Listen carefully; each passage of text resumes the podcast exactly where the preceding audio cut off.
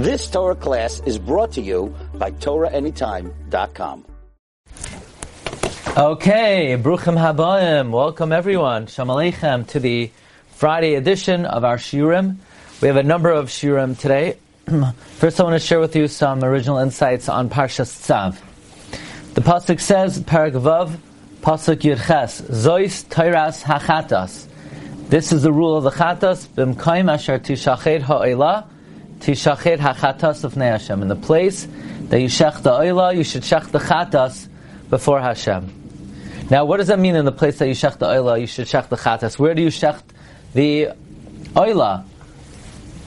You shech the oila in the tzafin, in the north. So, in the pla- in the north, you should shech the chatas. But it's interesting, it doesn't say shech the chatas in the north. It says in the place of the oila, you should shech the chatas. Likewise, by the asham, it says, bimkoim asher yishchatu es ha'oila, yishchatu es ha'asham.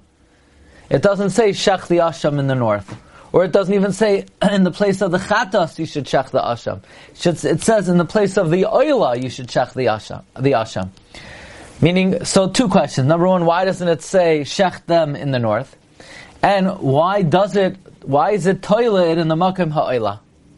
That's the question. And perhaps we could answer as follows.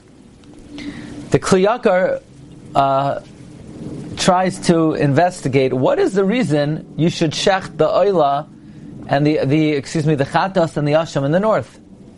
He says it's to preserve the dignity of the sinners.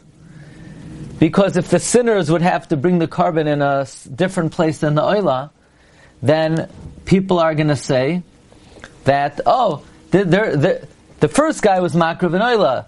These guys, they're makriv a and an asham. So it's going to be embarrassing. So in order to spare them from the embarrassment, so they're makriv the korban chatas and asham in the same place that the oila was brought. Accordingly, we can understand it doesn't want to just say shech the chatas, shech the asham in the north, but it's madgish. It emphasizes in the place of the oila you should shech the chatas. In the place of the oila you should check the asham because it's not the north that we're getting at. It's that's not what the focus is. The focus is on the place of the oila.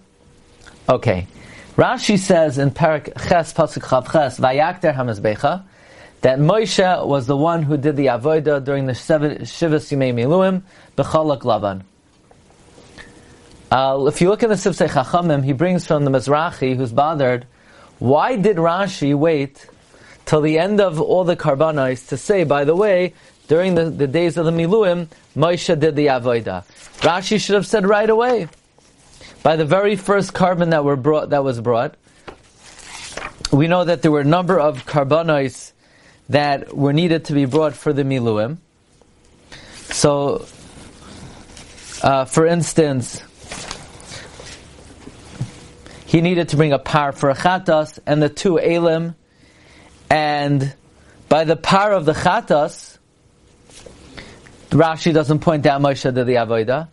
By the ayil of the oila, Rashi doesn't point out that Moshe did the avodah. Only by the ayil of the miluim, Rashi points it out. So the Sifsei brings the re'im. He says, I don't know why Rashi waited until the final korban. Maybe he waited till the end um, to say everything was done by Moshe. But maybe, maybe we could say that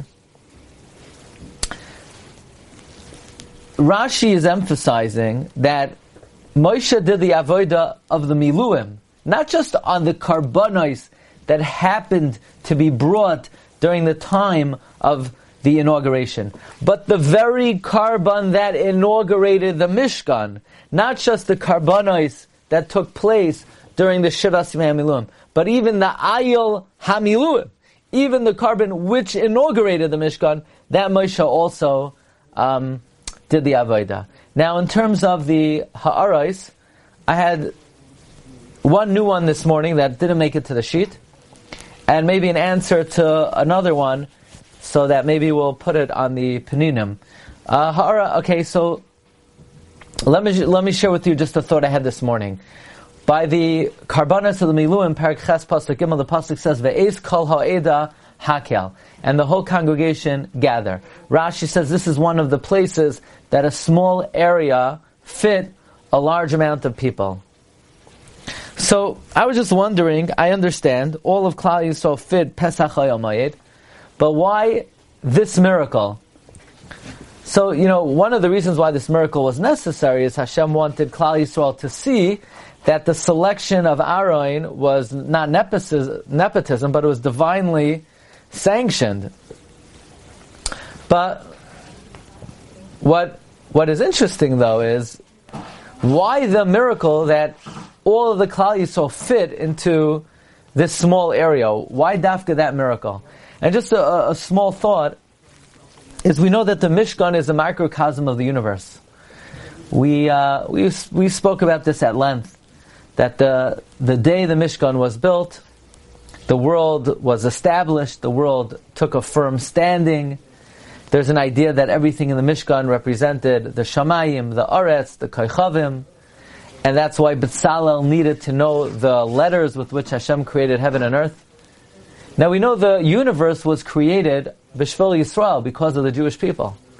Perhaps in a similar vein, upon the erection of the Mishkan, Hashem had all of Klal Yisrael stand Pesach HaYomayid, and they all fit in there to indicate, well, just like the Mishkan is a microcosm of the universe, the purpose of the Mishkan then, just like the purpose of the world is for Israel, the purpose of the Mishkan is also for Klal Yisrael, just like the universe is Bishvil Yisrael. And this miracle that all of Yisrael fit in, Pesach Oyel Mayed, was highlighting this message that the same way the world is Bishvil Yisrael, the microcosm of the world is likewise Bishvil Yisrael. Okay, so these are some thoughts on Parshas Tzav, and I want to share with you some of the imponderables.